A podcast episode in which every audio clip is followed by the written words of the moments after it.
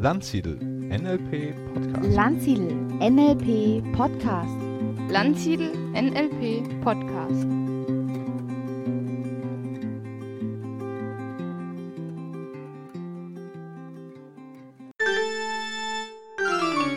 Herzlich willkommen zur sechsten Folge des Podcasts über Modeling und NLP von Landsiedel NLP Training und Ralf Stumpf Seminare aus Berlin. Jeden Dienstag gibt es eine neue Folge dieses Podcasts auf www.ralfstumpf.de/podcast und jeden Monat am zweiten Dienstag eine Folge im Podcast von Landsiedel NLP Training und das ist heute. Heute spreche ich mit Dagmar Ling über das Rahmenmodell. Viel Spaß beim Zuhören.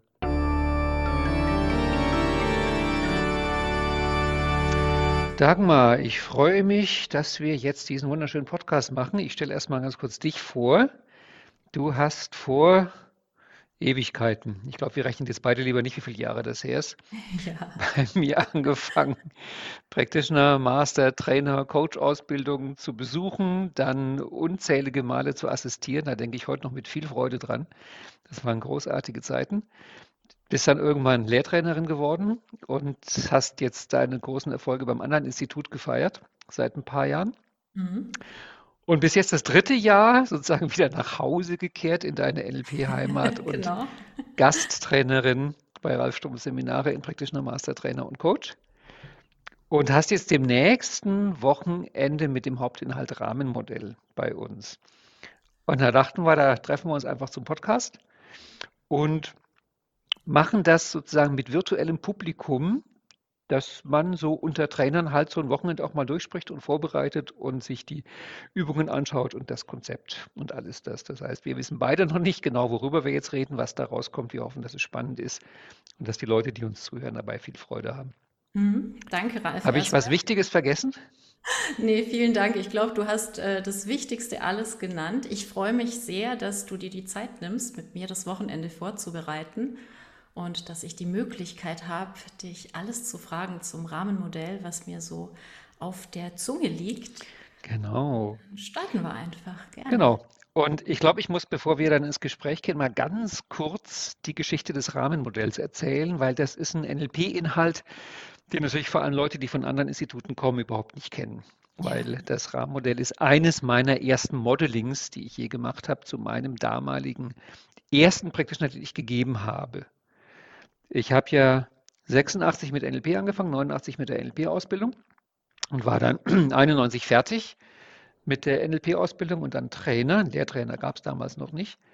Und habe dann, ich glaube, 94 die erste NLP-Ausbildung selbst gegeben. Ich habe mir also relativ lange Zeit gelassen zwischen Trainerabschluss und ersten Practitioner, weil ich das wirklich gründlich vorbereiten wollte. Und ein Punkt damals war, ich wollte, das war mein Anspruch an mich, das gesamte NLP auswendig wissen. Also nicht ins Skript gucken müssen. Und ich hatte da zum Teil Formate mit 30 Schritten. Also es war völlig klar, das geht nicht, das kann sich keiner merken. Also war meine Idee, jedes Format muss maximal fünf Schritte haben, das kann man sich merken. Und wie ich die Formate so durchging, fiel mir auf, dass die eigentlich alle gleich oder ähnlich angefangen haben und aufgehört haben. Da war Anfang immer drin, bau Ressourcen auf, mach Rapport, finde das Ziel raus. Am Ende war dann Future Pace, Öko-Check und diese ganzen Sachen. Und dann dachte ich mir, ja, wenn das sowieso immer der gleiche Anfang und das gleiche Ende ist, kann ich das doch quasi rauskürzen, daraus ein eigenes Modell machen, was diesen Rahmen beschreibt und ab dann einfach sagen, alle Formate bei mir finden in diesem Rahmen statt. Und so entstand das Rahmenmodell. Mhm. Ich habe dann später gemerkt, dass zwei, drei Kollegen, zum Beispiel Conny Ray und Steve Andreas, hatten auch ähnliche Ideen, weil die interessanterweise zu anderen Elementen gekommen sind. Und im Grunde ist das Rahmenmodell sozusagen ein Formate-Modeling, weil ich habe mir die allgemeine Struktur der Formate angeguckt und geschaut, was haben denn alle guten Formate gemeinsam. Und jetzt für die Zuhörer, die es halt nicht kennen, das Rahmenmodell hat vier Schritte. Der erste Schritt ist, dass man halt erstmal einen Rahmen aufbaut, in dem eine vernünftige Arbeit überhaupt möglich ist. Der zweite Schritt ist, dass man das Thema definiert, also was wollen wir eigentlich gemeinsam erreichen. Im dritten Schritt kommt dann der Inhalt, das ist normalerweise halt dann die NLP-Intervention. Und der vierte Schritt ist der Test, wo ich schaue, ob ich das, was ich mir im Schritt 2 vorgenommen habe, in Schritt 3 auch erreicht habe. Dazu muss ich es überprüfen. Es gibt von allen drei Schritten noch Unterteilungen, auf die wir vielleicht jetzt im Gespräch kommen. Ich nenne mal nur die von Schritt 1. Das sind halt die drei Unterschritte. Selbst im guten Zustand, Rapport und andere Personen im guten Zustand. Und das, glaube ich, reicht so als erste Information. Vielleicht haben wir auch die Gelegenheit, ein Bild unter dem Podcast irgendwo anzufügen, je nachdem, wo der veröffentlicht wird. Aber die Grundidee ist, glaube ich, damit halbwegs klar. Mhm. Ich habe dann erst in den Jahren darauf gemerkt, also im Grunde bis heute, dass ich da was sehr Allgemeines und wirklich Wertvolles entdeckt habe. Weil ich habe am Anfang gedacht, das gilt halt nur für NLP-Formate. Inzwischen sage ich, das gilt für jede Kommunikation, für Verkauf, für Verhandlungen, für Flirt, für private Treffen, sogar bis zum Selbstcoaching. Mhm. Und jetzt dieses Jahr freue ich mich, dass du mit den Leuten dieses Rahmenmodell machst. Ja, vielen Dank. Ich kann mich äh, an viele Ausbildungen bei dir erinnern, wo das mhm. Rahmenmodell ja natürlich überall mit drin ist. Ja. Und gerade jetzt in der Vorbereitung auf das Wochenende ist mir äh, auch beim Ansehen meiner eigenen äh, Kursvideos von meiner eigenen Ausbildung mhm. damals aufgefallen, dass wie in allen Ausbildungen bei dir unglaublich viel Humor drin ist und dass du auf ganz wunderbare Weise zeigst, wie wichtig eben dieser eigene gute Zustand schon ganz am Anfang von einem Coaching oder von einem Gespräch auch ist. Und ich kann mich erinnern, dass du ja auch gesagt hast oder das auch heute noch sagst, dass letztendlich der gesamte Practitioner dazu dient, zu lernen, wie bringe ich mich in guten Zustand. Das habe ich natürlich auch für meine eigenen Trainings mitgenommen und ich finde, das ist die Grundlage für äh, jedes Gespräch. Kannst du dazu vielleicht mal sagen, wie bringst du dich denn in guten Zustand, bevor du ein Gespräch hast, vielleicht auch jetzt für den Podcast oder das, wenn du ein Coaching? Das sage ich gleich gerne. Davor will ich noch auf was zurückkommen, was du auch gerade gesagt hast. Damit hast du ja schon ein Riesengeheimnis verraten. Ähm, weil du meinst, das wäre für mich sozusagen der Inhalt des Practitioners. Mhm. Also als Trainerin, die du mich kennst, kennst du auch meine, meinen Ansatz, dass ich halt gerne in Einheiten arbeite, wobei die Zahl 1 hoffentlich klar zu hören ist. Das heißt, meine Idee ist, dass ich jedes Format in einem Satz zusammenfassen kann jede NLP-Intervention, jede Technik, aber auch jede NLP-Ausbildungsstufe. Das heißt, für mich hat die gesamte 20-tägige Practitioner-Ausbildung einen Kerninhalt und das ist halt das Rahmenmodell. Und das Rahmenmodell hat auch einen Kerninhalt, das ist Schritt 1, der Rahmen. Und der hat auch einen Kerninhalt und das ist der eigene gute Zustand. Das heißt, im Grunde hast du mit diesem Wochenende wirklich das Heiligste vom Heiligsten in Händen, weil das ist das, worum es für mich im NLP wirklich geht. Die Sache mit dem guten Zustand. Und das fängt halt, ich meine, da kommen wir bestimmt auch noch drauf, wenn wir in die Psychografie kurz reingehen. Das fängt halt für mich beim eigenen guten Zustand an. Ich weiß, dass man darüber reden kann. Man könnte es auch anders sehen. Und mhm. im Grunde ist für mich, weil du sagst, wie bringe ich mich in guten Zustand? Im Grunde sind für mich die 20 Tage Practitioner darauf 20 Tage Antwort. Mhm. Weil es ist alles mit drin. Es beginnt mit nonverbalen Signalen. Es beginnt mit der Art, wie ich Sprache einsetze. Es beginnt damit, ähm, eine einfache Technik, die ich von Keith Johnson gelernt habe, ist neben Lachen in die Stimme. Ja. Also wenn im Stimmklang halt so ein Lachen mit drin ist oder, oder rein mimisch, dass man halt lächelt, dass man bestimmte Worte verwendet. Das ist reines Verhaltensebene, sowas in der Art Körperhaltung angefangen. Werte, Glaubenssätze, Selbstbild. Also dieses diese eigentlich simple Frage, wie kriege ich mich in guten Zustand? Ich finde, wenn man schafft, das mit den Leuten in 20 Tagen zu klären, ey, das ist absurd genial. Ja. Überleg mal, du könntest jemandem sagen, du, ich verspreche dir, nimm dir 20 Tage Zeit, das sind ja keine kompletten Tage, 10 bis 17 Uhr, mhm. nimm dir 20 Tage Zeit und du lernst, wie du dich praktisch immer in deinem Leben in einen guten Zustand bringen kannst. Also wenn wir das im NLP wirklich so erfüllen könnten, wir, wären, wir würden den Markt komplett ähm, abräumen. Aber wir wissen beide, man fängt halt an, wenn es einem gut geht, so bei 80 Prozent, dass man sagt, 80 Prozent der Fälle bin ich in gutem Zustand, dann kommst du immer auf 90 Prozent, 95 Prozent. Ich glaube, man kommt nie auf 100 Prozent. Und dieses letzte bisschen, diese quasi drei, vier Tage im Jahr, wo man echt fies durchhängt, manchmal glaube ich sogar, die sind für irgendwas wichtig und gut. Was ich auf jeden Fall weiß, die Wochenenden ja. bei dir, die sind immer bei 100 Prozent. Also bei mhm. mir war es auf jeden Fall so, ja. weil da unglaublich viel Lachen drin ist, viel Humor drin ist und das zeigst du auch in deinen Demos. Mhm. Ähm, ich sehe das ja auch immer wieder bei dir in den Demos, dass dieses gemeinsame Lachen ja auch so Ja. wichtig ist im ersten Schritt des Rahmenmodells, also um einfach diesen Rapport herzustellen zur anderen Person. Also zu zeigen, okay, ich bin im guten Zustand, du bist im guten Zustand, wir sind beide in der Verbindung und das wird eben durch das gemeinsame Lachen auch nochmal unterstrichen. Das war für mich früher mehr als heute, war das für mich wirklich sozusagen die Essenz des ganzen ersten Schrittes, gemeinsam lachen, weil gemeinsam heißt halt Rapport und wenn beide lachen, heißt es einen guten Zustand. Ich glaube, ich habe in meinen NLP-Anfangsjahren das manchmal echt übertrieben. Dass also auch wenn die Leute mit den, mit den schlimmsten Themen zum Coaching gekommen sind, ich habe darauf bestanden, dass wir erst gemeinsam lachen, bevor es irgendwie losgeht. Da bin ich heute nicht mehr ganz so wild. Im Seminarkonzept halte ich es wirklich für wichtig. Allein aus solchen Gründen schon zum Beispiel, dass gemeinsames Lachen synchronisiert die Atmung. Das ist Ja. also ein Trainertrick, eigentlich ein ganz klassischer Trainertrick. Wie bekomme ich halt die Gruppe in Rapport? Und Rapport kriegst du, wenn die Leute was gemeinsam machen. Also könnte man gemeinsam eine Körperübung machen, man könnte gemeinsam ein Lied singen, man könnte ein Gebet sprechen. Das sind alles Sachen, die heute halt nicht mehr so gut kommen in unserer Kultur. Und darum machen es halt die meisten mit gemeinsam Lachen. Weil Lachen heißt, wir atmen alle gemeinsam aus ja, und hinterher atmen wir gemeinsam ein. Und wenn der Witz halbwegs gut war, sind auch alle innerlich gut drauf und dann ist man auf einer Wellenlänge. Ja.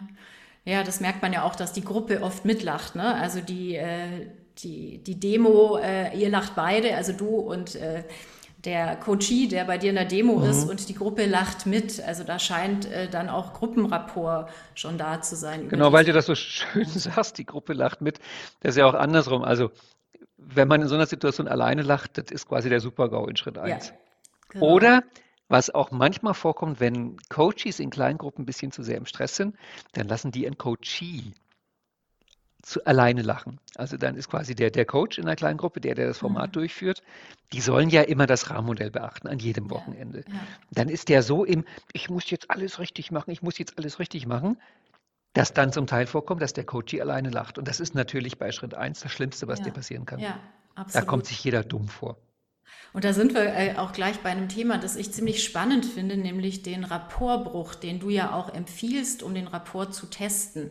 Ich stelle in meinen Trainings ganz häufig fest, dass sich die Teilnehmerinnen das nicht trauen, den Rapport zu brechen. Also Teilnehmer und Teilnehmerinnen, Ja. beide natürlich gleichermaßen, äh, weil das natürlich erstmal so eine Frustration äh, zeigt, wenn man aus diesem eigentlich schon guten, aufgebauten Rapport erstmal raus muss. Und ich glaube, es sind manchmal so Vorbehalte, komme ich überhaupt wieder rein? Also ich stelle da häufig fest, dass sie das eigentlich nicht üben wollen. Ähm, es ist ja aber so wichtig und Du zeigst es ja sehr gut durch bestimmte provokative Bemerkungen, dass du den Rapport mal kurz testest oder auch an bestimmten Stellen tatsächlich mal kurz unterbrichst oder auch durch einen Haltungswechsel, um dann zu sehen, wie gut ist unser Rapport denn tatsächlich. Also kommen wir in dieser ersten Phase des Gesprächs denn schnell wieder rein, damit wir das dann auch fürs weitere Gespräch nutzen können. Naja, jetzt kommst du an einen Punkt, wo ich mich innerlich sozusagen zurücklehne und mein inneres Kaminfeuer anmache und zum Rotwein greife, weil das sind nicht die ganz tiefen Gespräche unter Trainerkollegen.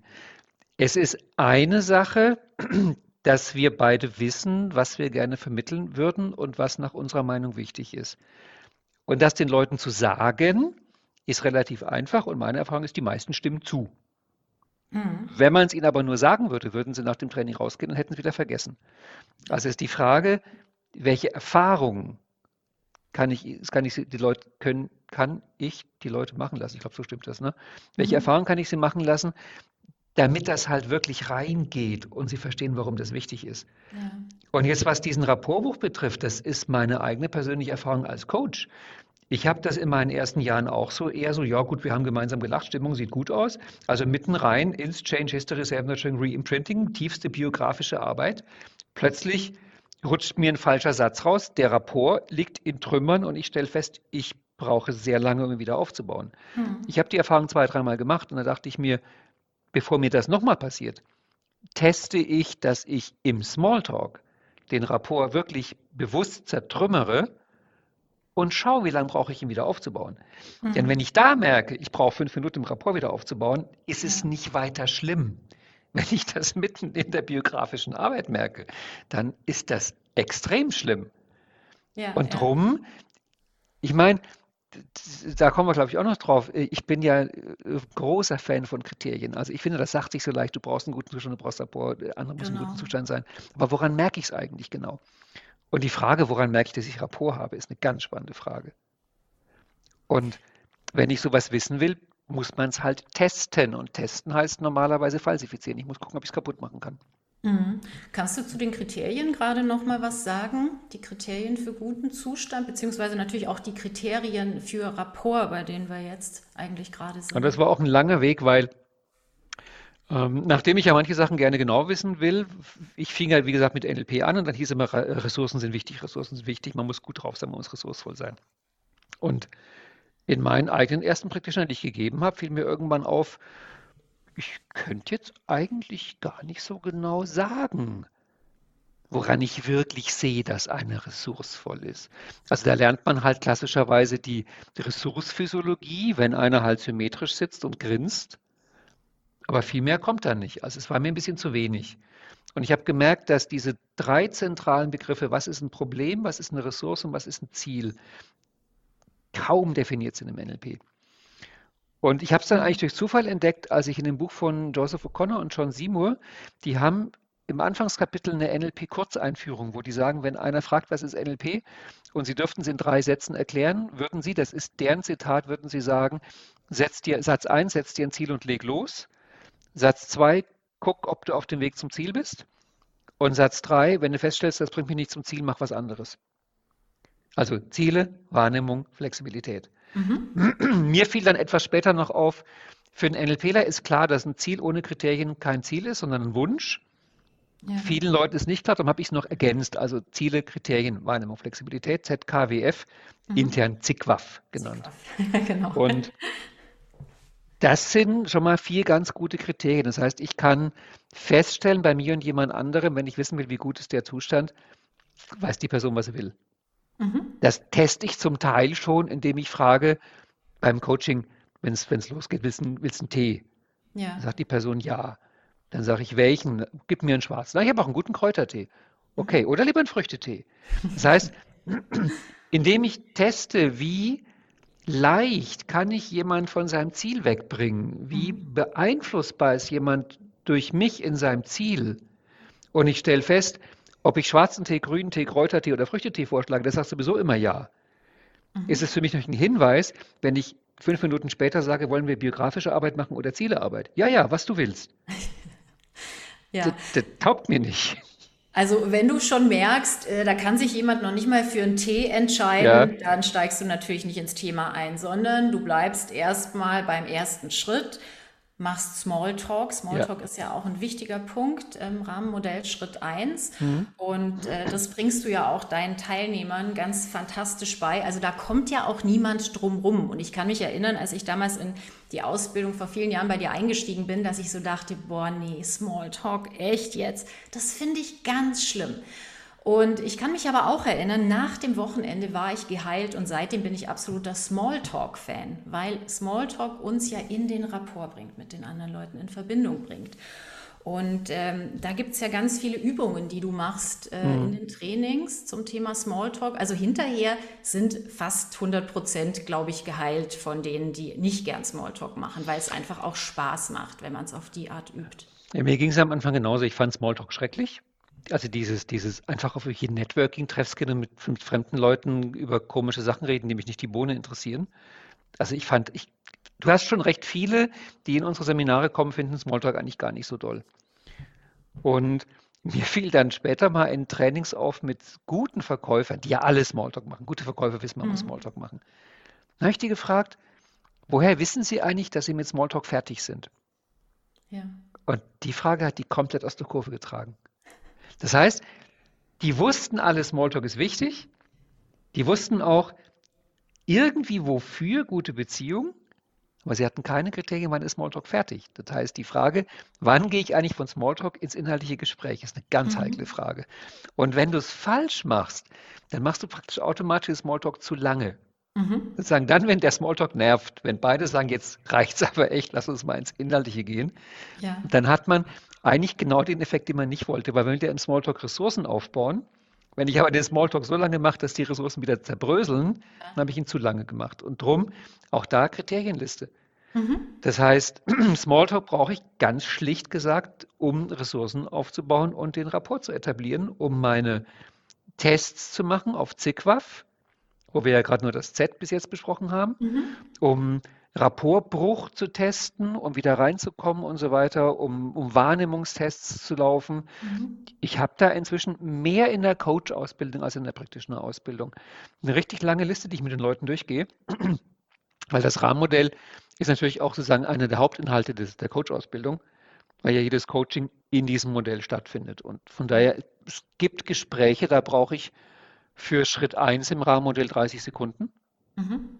Es gibt Gespräche, da dauert Schritt 1 mehrere Stunden. Ja. Und das ist auch ein Tipp von Paul Watzlawick, der verwendet ja auch das Wort Rapport, das kommt ja von Milton Erickson. Und Watzlawick schreibt an einer Stelle, es gibt Klienten, da braucht man mehrere Stunden, um Rapport aufzubauen. Woran Aber- liegt es dann, wenn es mehrere Stunden dauert? Warum kannst du mit jemandem in fünf Minuten in Rapport kommen und mit anderen erst in mehreren Stunden? Watzlawick bringt eine coole Geschichte. Er sagt als Beispiel ein Bewährungshelfer. Das waren scheinbar Kunden von ihm. Mhm. Und er sagt, da ist ja in der Beziehung schon drin, dass der Kunde des Bewährungshelfer weiß, er darf dem Bewährungshelfer nicht komplett vertrauen. Ja. Denn wenn der Kunde was quasi wieder krumme Sachen dreht und der Bewährungshelfer sagt, vertraue mir, dann weiß der Kunde genau, der darf ich nicht, der muss das ja weitergeben. Mhm. Also das ist so ein Extremfall. Ansonsten geht es, glaube ich, vor allem um die Sache mit den Ressourcen. Es gibt halt Leute, die sind so schlimm ressourcenarm. Die, gut, die kommen selten ins Coaching, die sind dann eher Mhm. Fälle für Psychotherapie. Aber die sind so ressourcenarm, da kann ich nicht sagen, der, der muss jetzt in zehn Minuten so ressourcevoll sein, dass wir hier anfangen können zu arbeiten. Ja. Da ist Ressourceaufbau angesagt. Mhm. Und es gibt Leute, für die ist die Erfahrung, dass sie mit jemandem Rapport haben, schon so massiv lebensverändernd, dass das allein ein Inhalt für eine Coachingstunde sein kann. Mhm. Ich kann einem Menschen vertrauen, mir hört jemand zu. Also ich würde das überhaupt nicht gering schätzen. Jeder, wo er ist. Nur weißt du, wenn halt, ich meine, ich coache ja inzwischen fast bloß noch Ausbildungsteilnehmer. Also wenn Leute zu mir ins Coaching kommen, die ich aus der Ausbildung kenne, da brauchen wir halt oft eine Minute, weil wir Mhm. bauen auf dem auf, was wir in der Ausbildung aufgebaut haben und dann haben wir Rapport und sind ressourcevoll und manchmal ist sogar das Ziel schon aus der Ausbildung klar, weil man hat sich halt verabredet, lasst uns da mal im Coaching weiterarbeiten und dann kann das Coaching in Minute zwei losgehen. Ja. Also Ja, es ich gibt null Zeitvorgabe. Ich habe festgestellt, ähm, gerade wenn man dann im Smalltalk eben, wenn die Leute wirklich entspannt sind, weil es ist erstmal nur Smalltalk und die Leute entspannen sich und fangen dann an, über Hobbys zu reden, über Ressourcen zu reden. Und ich habe bei dir eine wunderbare Technik des Chunking gelernt, dass du ja auch äh, in dem Rahmen äh, lehrst, dass man eben im Smalltalk neue Themen findet, damit man wirklich genügend Themen auch hat, um ähm, da ein längeres Gespräch einfach auch durchzuhalten. Und ich stelle auch fest, dass die Leute über den Smalltalk ziemlich schnell in ihre Ressourcen kommen, weil sie sich auch im Smalltalk trauen, darüber zu reden, wie toll das ist, Yoga zu machen, einen bestimmten Sport auszuüben, ähm, irgendetwas zu tun, was ihnen Spaß macht, bestimmte Menschen, die sie in ihrem Leben haben. Also, dass man da ziemlich schnell über den Smalltalk auch an wirklich wichtige, ressourcevolle Themen kommen kann. Das ist auch eine Sache, die mich immer schon gewundert hat. Ich meine, ich habe ja sehr früh angefangen mit NLP. Ich war, ich war 20, wie ich den ganzen Tag angefangen habe. Das heißt, bei mir war es irgendwann ein Höhepunkt meines Lebens, als ich in meinen eigenen Seminaren nicht mehr der Jüngste war. Und auch meine Coaches waren meistens älter als ich. Und darum hatte ich immer eine gewisse respektvolle Haltung denen auch gegenüber. Und habe mich deswegen auch mal gewundert, da kamen tolle Leute, gut aussehend, erfolgreich, gesund, die wussten viel, die stellten was dar, ich habe die bewundert, ich hab, wollte von denen lernen und hatte da große strahlende Augen. Und dann sagen die mir, ich habe ein Problem, bitte helfen Sie mir. Das war für mich so absurd. Das heißt, es war für mich von Anfang an leicht, bei den Leuten die Ressourcen zu sehen. Und es war auch leicht für mich, für diese Ressourcen mich zu interessieren, weil ich fand das wirklich toll. Ich habe die wirklich bewundert. Und ich habe dann halt irgendwann gemerkt, dass mir das das Coaching sehr erleichtert. Weil wenn da einer reinkommt und ich sage, guten Tag, was ist Ihr Problem? Ja, dann kriege ich halt ein Coaching, was komplett durchhält, was beiden Mhm. Seiten keinen Spaß macht. Mhm. Und ich fand das, ich habe das in meiner eigenen Ausbildung gelernt, ich fand das schon eine der faszinierendsten Sachen am NLP zu sagen, dass wir mit dem guten Zustand anfangen, weil die ganze Arbeit dann einfach schneller geht. Ja. Und darum fand ich sehr verwunderlich, dass meines Wissens im NLP nur ganz wenige Techniken beschrieben sind. Wie mache ich das eigentlich, Mhm. im Smalltalk das aufzubauen? Ich meine, ich habe darüber den schlecht besuchtesten DV-NLP-Vortrag meines Lebens gegeben, äh, als ich auf einem Kongress, wo irgendein rundes Jubiläum gefeiert wurde, ich weiß nicht, 20 Jahre oder sowas, ähm, habe ich einen Vortrag angeboten mit dem Titel Wer hat ein Problem und will nach vorne kommen? Untertitel 20 Jahre problemorientiertes NLP. Da waren, Mhm. glaube ich, fünf Leute da. Also es war sehr offensichtlich, dass das Thema nicht gewünscht ist. Aber es entsprach meiner Erfahrung. Die Mhm. meisten NLP-Ausbildungen ist das, wenn eine Demo kommt, ist der Satz, wer hat ein Problem und will nach vorne kommen. Das machen die Leute ohne Problem. Ja. Also ich finde das so wichtig, diese Ressourcen aufbauen, Ressourcen aktivieren. Das Lachen, ich finde, da sind Bandler und Grinder große Vorbilder, wie viel Humor bei denen drin ist. Oder einer wie Gunther Schmidt. Also ich glaube, das mit dem Humor ist ja auch im Trainertraining bei mir eine von den, von den vier Grundqualitäten jedes Mhm. guten Trainer. Ich glaube, ohne Humor so, gibt, sollte es nicht vor Leute gehen, außer du bist vielleicht, na, aber selbst da nicht. Mhm. Also Humor ist so grundlegend wichtig. Du empfiehlst ja auch Witze, ne? Also um Nee, Zustand. Nee, nee, Nee? ich finde Witze extrem heikel. Ah, Also muss man, okay. das muss man können, das muss man können. Mir sind selber schon so oft Witze schiefgegangen. Ich empfehle eher diesen, ja, so der Humor, der sich ergibt, lustige Randbemerkungen. Also einfach, äh, ja, Humor, aber nicht Witze. Mhm. Witze sind Mhm. eine ganz heikle Sache. Ich meine, es gibt ein großartiges Video von Inso Kimberg, wo sie ein Seminar damit beginnt, dass sie einen Witz vorliest Ah, einen okay. sehr langen Witz und sie liest ihn absolut dröge vor. Und gerade deswegen ist es zum Brüllen komisch. Ja. Aber ansonsten, auch wenn ich überlege, Frau Birkenbiel zum Beispiel, die ja extrem humorvoll war, die hat so gut wie Ja. nie Witze erzählt. Ja. Witze erzählen ist heikel, weil du weißt nie, wem du auf die Füße trittst. Ah, okay. Ich dachte gerade, die ähm, Vera F. Birkenbiel hat mit ihrem Witz der Woche das eigentlich so ein bisschen etabliert mit den Witzen. Aber nicht im Seminar. Ah, okay. Mhm. Das war bei ihr eine andere Geschichte. Da war ich dabei, wie sie das entwickelt hat. Ähm, das klingt sehr absurd, aber die Birkenbiel hatte von sich immer dieses Se- Selbstbild, dass sie als Präsentatorin noch viel zu lernen hätte. Es ist immer so großartig, dass die Leute, die man bewundert, dass die Ja. sich selbst oft einschätzen, dass es gerade so reicht. Dabei Und ist sie eine der großartigsten überhaupt. sie ist, sie hat das im Grunde in Deutschland angefangen. Ich meine, Ja. das die ganze deutsche Trainerszene baut auf Frau Birkenbiel auf. Und sie hat dann irgendwann in einem Buch gelesen, wo es über Männer und Frauen ging, dass, das ist ja eine Beobachtung, Frauen viel seltener Witze erzählen als Männer. Mhm. Und da stand drin, ja, das wäre in unserer Gesellschaft, ist das Witzeerzählen so eine Art männlicher Kampfsport. Ja. Und da stand halt auch drin, was das alles übt, wenn man Witze erzählt. Und dass ein Witz quasi eine Kurzpräsentation ist, wo man Rhetorik übt, Timing übt, Aussprache übt und auch das Spiel mit dem Publikum übt. Und als die Birkenbiel das verstanden hat, hat sie für sich ein Trainingsprogramm entwickelt, den Witz der Woche. Mhm. Und das lief folgendermaßen, dass sie sich ähm, jede Woche einen Witz ausgesucht hat. Und dann war ihre Idee, dass immer, wenn sie mit jemandem telefoniert hat, hat sie am Ende des Gesprächs die Frage gestellt, wollen Sie den Witz der Woche hören? Die meisten Leute sagen ja. Ja. Dann hat sie den Witz vorgelesen oder auswendig erzählt. Ja. Und ihre Idee dabei war, dass wenn sie im Laufe der Woche den Witz 15 Mal erzählt, dass sie ihn übt, dass sie übt, wie mache ich das Timing, wie mache ich die Betonung. Mhm. Sie hat quasi nur ihre Kunden benutzt, Mhm. um ihre rhetorischen Fähigkeiten zu üben. Das war ihr eigenes Witzetraining. Mhm. Und natürlich meinte sie, dann irgendwann haben die Kunden bewusst einmal die Woche angerufen, weil sie wollten den Witz hören. Die Ja, Sammlung das gibt es im Internet. Also äh, wenn du in die, wenn du im Internet die Wayback Machine, also Internetarchiv Ja, aufmachst ja. und die alten, die alten Homepages von Frau Birkenbiel aufrufst, ich meine, die ist ja seit zehn Jahren nicht mehr im Netz, jetzt weil sie seit zehn Jahren tot ist, Mhm. dann findest du noch die Sammlung von 500 Witzen, die da Mhm. drin sind. Die meisten sind sehr lange. Also die Frau Ah, okay. liebte lange Witze Also sie hat die und dann das, ja, auswendig gelernt, ähm, oder abgelesen. hatte ja auch eine Ja. Gehirnkapazität, die Ja, fast. das war wie gesagt einfach ihr Rhetoriktraining. Das war ihr, Aha. das war die Hauptidee. Ja. Und ansonsten hat sie damals noch ein Versprechen gemacht, was sie nie eingelöst hat, in dem Humorvortrag. Und zwar meinte sie, sie würde den Leuten beibringen, dass sie ihre eigenen Probleme betrachten, als wenn sie ein Witz wären.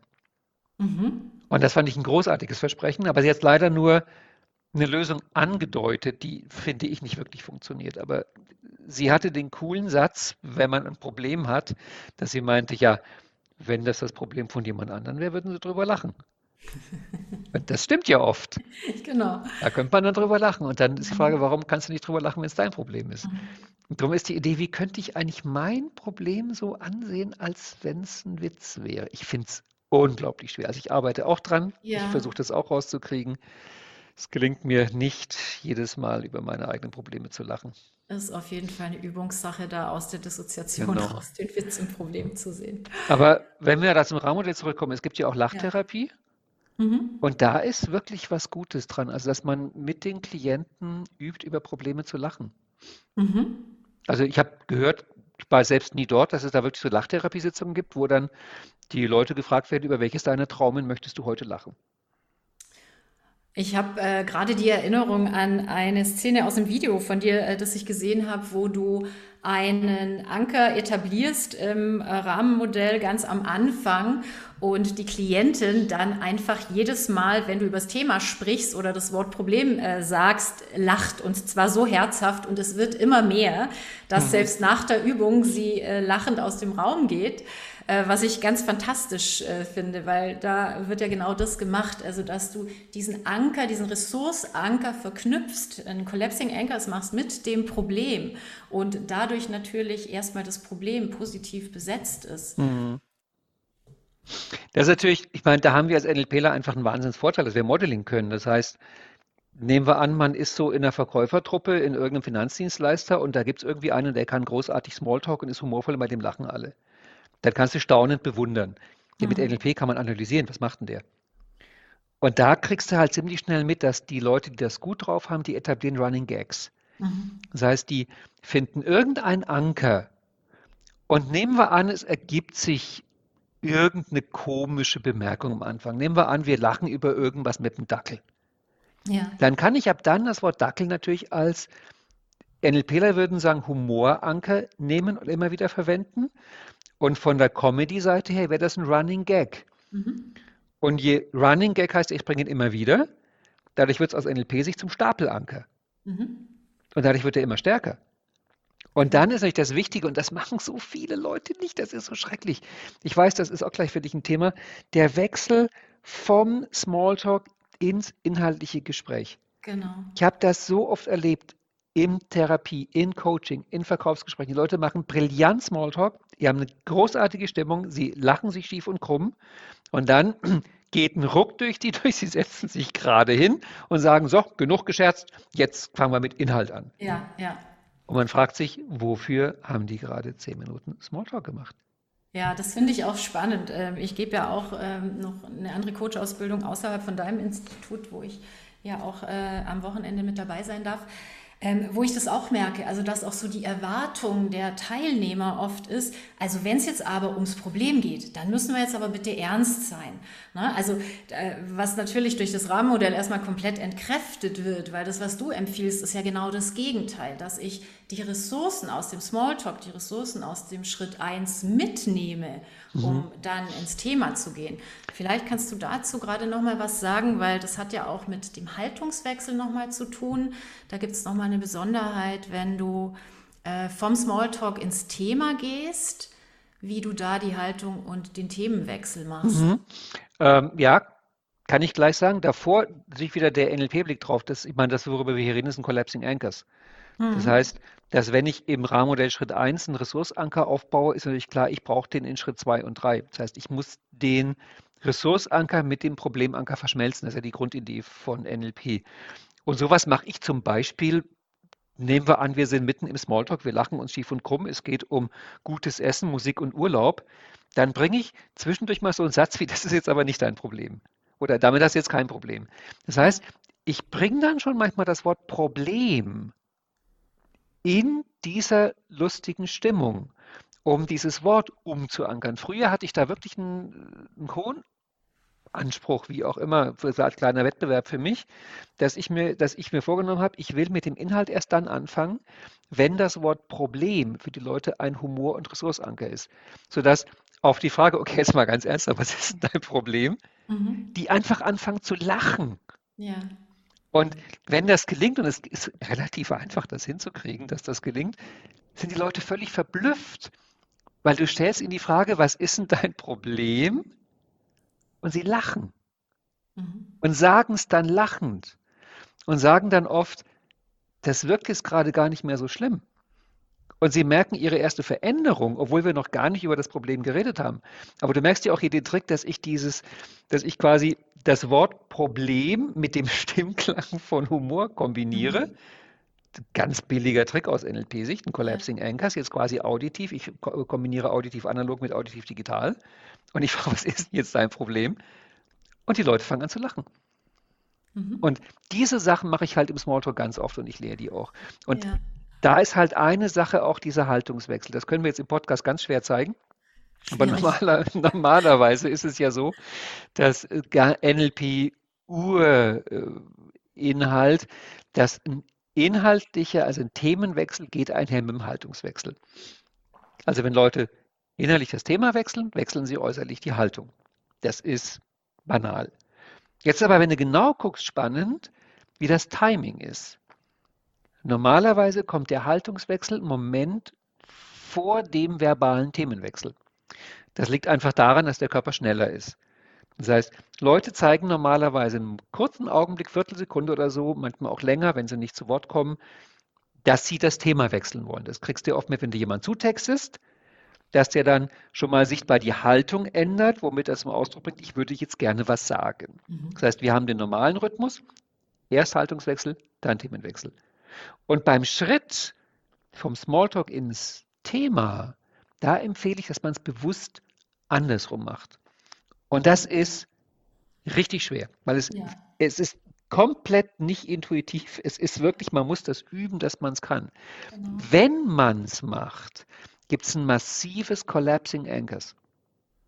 Das heißt, dann ziehe ich sämtliche Ressourcen aus dem Smalltalk in den Inhalt rüber. Mhm. Und du kriegst in dem Augenblick praktisch immer beim Klienten so einen kurzen Aussetzer, dass die Leute nicht mehr wissen, was will der gerade von mir, wovon redet der eigentlich ja. gerade. Aber dann ziehe ich den Haltungswechsel hinterher und habe alle Ressourcen, habe den ganzen Rapport, den ich aufgebaut habe, dann im inhaltlichen Gespräch mit drin. Mhm. Sonst verliere ich alles. Mhm. Weil wenn ich sonst einen krassen Haltungswechsel mache, der markiert, jetzt ist Smalltalk zu Ende, Inhalt beginnt, ja, sorry, aber dann ist alles, was ich aufgebaut habe, weg. Weg. Dann habe ich eine Amnesie. Genau. Ja. Eine Sache, ähm, die wir jetzt noch nicht angesprochen haben, die ich aber auch ähm, wichtig finde und die du auch ähm, ganz toll zeigst, sind ja Komplimente im Rahmenmodell Schritt 1. Mhm. Also du arbeitest viel mit Komplimenten. Ich kenne es äh, von Steve DeShazer ja auch aus der Solution Focus Brief Therapy. Und ich weiß nicht, ob du es da übernommen hast oder ob, äh, ob das woanders herkommt. Also du arbeitest viel mit Komplimenten. Das heißt, im mhm. Coaching, im Gespräch machst du Komplimente, wie ich finde, auf eine sehr charmante, sehr natürliche Art, mhm. so dass man eigentlich gar nicht so richtig merkt, dass es gerade ein Kompliment ist. Ähm, ich weiß natürlich, was du da manchmal machst, auch aus Sicht der Psychografie. Aber vielleicht kannst du das für unsere Hörer äh, einfach noch mal ein bisschen aufklären. Wie macht man denn ein richtig gutes Kompliment? Ja, das ist eine schöne Frage. ähm, das war für mich ein langer Leidensweg, weil ich habe ja vorhin schon gesagt, dass der Smalltalk mir nicht in die Wiege gelegt ist. Also ich war genauso wie du und viele unserer Teilnehmer, mhm. oh Gott, Smalltalk. Und genauso mit den Komplimenten. Mhm. Ich fand das immer toll. Es gibt Leute, die denen, denen, denen fließen die Komplimente einfach so raus. Und es kommt so natürlich. Und ich habe zum Teil, auch wenn Frauen sich gegenseitig Komplimente machen, da höre ich oft Komplimente, wo eben mir das Gesicht entgleist und ich denke, wenn ich als Mann das machen würde, wäre ich sowieso sofort jenseits dessen, was man sagen darf. Also so erstaunlich. Und dann habe ich angefangen, Komplimente zu machen und habe gemerkt, die glaubt mir keiner. Mhm. Irgendwie aufgrund meiner Art, Erkenntnistyp, was weiß ich, Leute guckten komisch. Also musste ich wirklich wieder auf Modeling-Tour gehen und rausfinden, wie macht man das denn? Und das ist natürlich erstmal eine Frage, ja, wozu will ich ein Kompliment eigentlich überhaupt machen? Also was ist der Sinn des Ganzen? Und was ich sehr schön fand, war die Idee, jemandem was Nettes sagen, jemandem was Gutes sagen. Also Gutes sagen heißt ja benedicere auf Lateinisch. Mhm. Und benedicere, also benedicere, Gutes sagen. Und benedicere ist das Wort für segnen. Aha. Das fand ich wirklich schön, sich klarzumachen, vielleicht sagen wir uns einfach zu selten nette Sachen.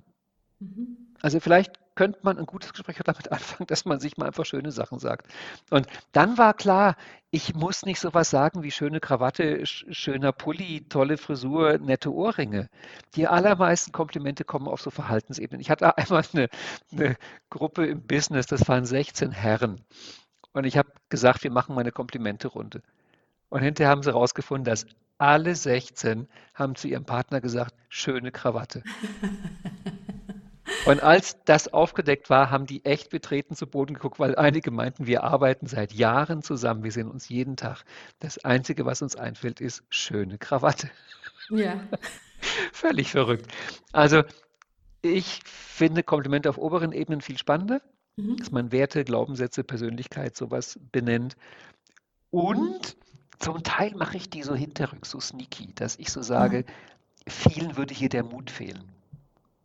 Also, dass ich quasi über andere rede, die es oft nicht gibt, das sind quasi Strommänner, die ich da aufbaue, mhm. und sage, viele hätten jetzt hier Angst, das Thema anzusprechen. Du sprichst das einfach an, finde ich großartig. Mhm. Und das, das, stärkt die Leute sehr.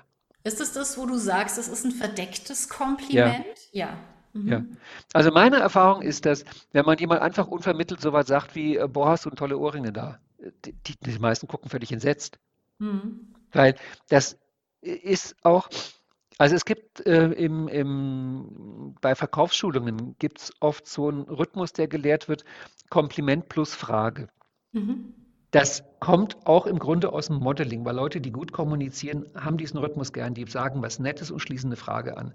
Das fängt schon los bei, schön, dass Sie da sind, hatten Sie einen guten Herweg. Das ist ja. ja auch was Nettes, bloß ein Kompliment. Aber nachdem dieser Rhythmus in Verkaufsschulungen zum Teil so gelehrt wird, äh, so nach dem Motto, boah, haben Sie hier tolle Bilder hängen, haben Sie die selbst gemalt? Ja. Und dann oft noch mit einem völlig inkongruenten Tonfall, ist so, dass viele Menschen, wenn du dieses Muster aktivierst, Kompliment plus Frage, klickt es bei denen innerlich und die sagen, oh, Verkaufsgespräch. Ja, ist also schon verankert, negativ genau, verankert. genau. Und darum bin ich davon eher wieder ein bisschen abgekommen, dass ich, mhm. dass ich so quasi betont was Nettes den Leuten sage, sondern mhm. Äh, zum Beispiel in, in, bei Steve T. Chaser, Solution Focus Brief Therapy, kommen die Komplimente ganz oft in Ich-Form.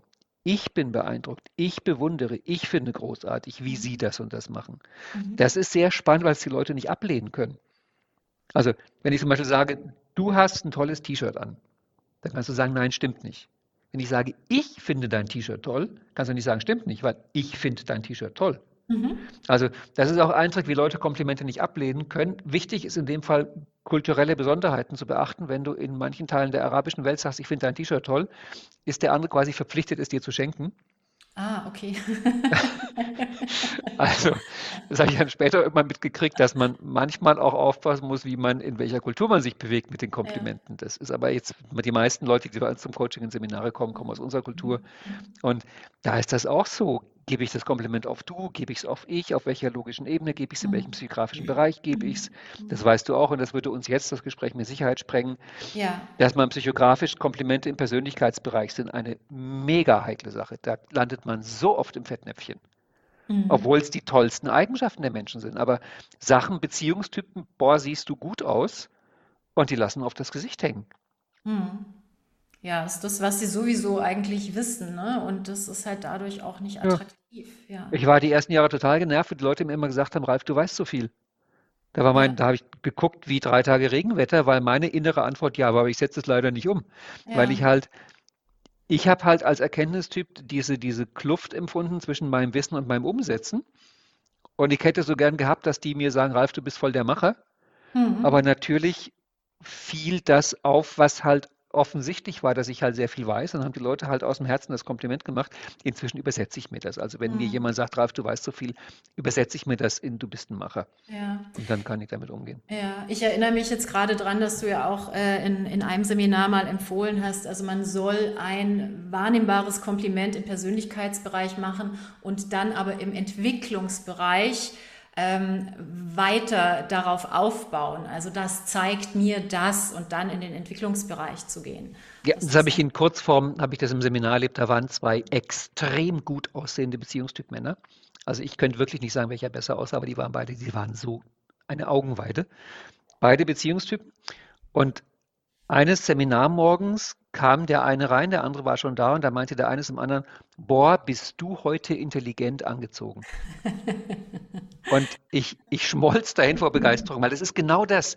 Also die Kombination, intelligent angezogen, wäre mir nie in den Sinn gekommen, aber der hat Mhm. gestrahlt. Ja, Und klar, jetzt könntest du im Erkenntnistypen sagen, ich bewundere, wie mutig und kraftvoll du denkst. ja. Natürlich, dann habe ich die Kombination der beiden Bereiche. Das sind aber dann Komplimente für Fortgeschrittene. Genau, sehr schön. Ja, Psychografie ist da ja sehr dankbar. Ja, wir können Auch, jetzt zum Schluss, weil wenn ich auf die Uhr gucke, wir haben schon 40 Minuten. ja, Ähm, du hattest vorhin noch ein Thema angesprochen, vielleicht bringen wir das noch ganz kurz, die psychografische Reihenfolge von Schritt 1 im Rahmenmodell. genau. Also du willst du das denn machen jetzt an deinem Wochenende? Machst du es in der, möchte. machst du es in der Handlungstyp-Reihenfolge oder in der Erkenntnistyp-Reihenfolge? Also für mich ist ja der eigene gute Zustand Hm. das Wichtigste. Also damit muss ich auch wirklich sagen, martere ich meine Teilnehmer ähm, jeden Morgen in der Mhm. Morgenrunde, dass die erstmal ihren eigenen Zustand einschätzen auf einer Skala Mhm. von 1 bis 10 und dann für sich die Kriterien finden. Also das ist für mich tatsächlich, ähm, ich glaube, dass ich es auch bei dir so gelernt habe. Also Mhm. ich im guten Zustand, dann im Gespräch mit dem anderen, den anderen in guten Zustand zu bringen und darüber den Rapport herzustellen. Und ähm, so habe ich es, meine ich, bei dir gelernt. Aber sag gerne mal die anderen beiden Varianten, die es da noch so gibt und wie die funktionieren und warum die überhaupt da sind. Warum macht man es nicht einfach so, wie ich es jetzt gerade beschrieben habe? Naja, ähm, ja oft das Problem, wenn man Sachen lehrt. Da kommen wir wieder zum, zum Trainergespräch. Ähm, wir müssen Dinge nacheinander lehren, die in der Praxis gleichzeitig stattfinden. Mhm. Das ist halt manchmal ein Problem. Also im Grunde ist auch die Frage von den 20 Practitioner-Trainingstagen oder von den 10 Wochenenden, wenn ich später NLP mache, brauche ich das Zeug alles gleichzeitig. Jede Reihenfolge ist beliebig und zufällig. Ja. Und deswegen ist der eigene gute Zustand, der Rapport und der gute Zustand der anderen Person ist im Grunde etwas, was ich gleichzeitig oder oszillierend mache. Mhm. Jetzt brauchte ich halt irgendeine Reihenfolge, wie ich das da reinschreibe. Und da schien es mir völlig normal, dass ich da reinschreibe, 1.1, ich bin im guten Zustand. 1.2, wir haben Rapport. Und 1.3, du bist auch im guten Zustand.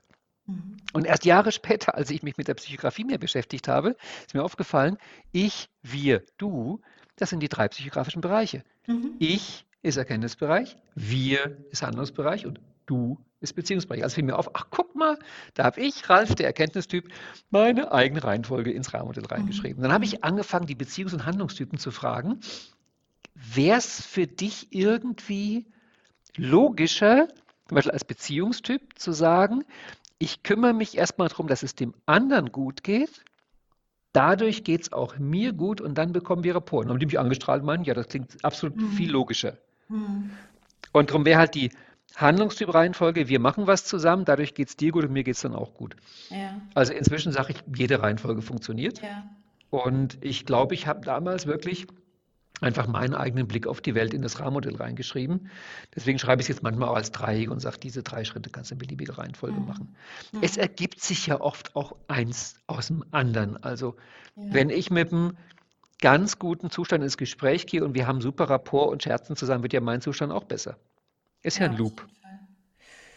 Was, äh, was vielleicht noch wichtig ist, dass man trotzdem einen gewissen Grundzustand braucht, weil was ich tatsächlich riskant finde bei der Variante, wir machen was zusammen Mhm. und dann sind wir beide gut drauf. Ja, wir können schon was zusammen machen, nur wenn beide schlecht drauf sind, wo kommt dann der gute Zustand her? Das Nur dann haben wir ja fast schon eine Beziehung, ne? Bitte? Dann haben wir ja fast schon eine Beziehung. Ja. Also, genau. naja, das ist halt der Unterschied zwischen dem Coaching und auch privaten Beziehungen, dass im Coaching Mhm. sollte nicht vorkommen, dass beide gleichzeitig schlecht drauf sind. Genau. Das ist ja auch, wenn du dich mit, mit Pärchen unterhältst, die wirklich kritischen Stellen sind, da wo beide schlecht drauf sind. Mhm. Da wird es dann gefährlich. Und das darf im Coaching nicht passieren. Mhm. Das heißt, du musst als Coach natürlich gut genug drauf sein. Ja. Und da können wir jetzt mit Zigwaf enden, das haben wir ja vorher nicht ganz abgeschlossen. Das heißt, du musst wissen, was du willst. Und das wäre in dem Fall zum Beispiel einfach in Schritt 1 will ich, dass wir einen vernünftigen Rahmen aufbauen. Mhm. Das reicht schon, wenn ich das weiß. Also ich brauche das Ziel jetzt. Das Ziel jetzt kann sein, hat ja auch Dills mal gesagt. Dills meinte drei Fragen für Leute, die sich gerade irgendwie im Innen drin verlaufen haben. Und seine drei Fragen sind, ähm, was willst du gerade? Was tust du gerade? Bist du dir sicher, dass das, was du gerade tust, dich dahin bringt, wo du hin willst? Mhm. Und das ist so verblüffend, dass Leute, denen es schlecht geht, wenn die ganz kurz auf Meta gehen, merken die, ich mache gerade was, was mich überhaupt nicht dahin führt, wo ich hin will. Ja. So verrückt. Also weiß ich nicht, ein Verkäufer mault seinen Kunden an und will was verkaufen. Das soll eigentlich klar sein, das, das wird nicht klappen. Mhm. Und drum, Schritt eins, ich weiß, was ich will. Zum Mhm. Beispiel einen vernünftigen Rahmen auf, auf, aufbauen. Dann Schritt zwei, ich weiß für mich, woran werde ich es erkennen. Ja. Also wenn ich wissen will, ob ich zu jemand anderen Rapport habe, muss ich die andere Person angucken, nicht mich. Mhm. Also es gibt quasi Leute, die sind so wild drauf, dass sie sagen, ob ich Rapport zu jemand anderem habe, fühle ich. Mhm. Wo ich sage, äh, Ja. gucken und hören fände ich besser. Äh, dann, wenn ich Kriterien habe, wäre es das nächste, dass ich auch die Wahrnehmung darauf richte Mhm. und das, äh, mich dahin auch orientiere. Und dann kommt das mit der Flexibilität, dieser alte Spruch im NLP, wenn du eine Möglichkeit hast, bist du ein Roboter, zwei Möglichkeiten sind Dilemma, ab drei Möglichkeiten hast du. Wahlmöglichkeiten. Das heißt, dann muss ich auch noch imstande sein, dass wenn ich was tue, was mich nicht dahin bringt, wo ich hin will, ich dann einfach was anderes tue. Anderes, ja. Mhm. Also ich glaube, inzwischen haben wir alle davon überzeugt, im Rahmenmodell steckt der komplette Practitioner drin. Absolut.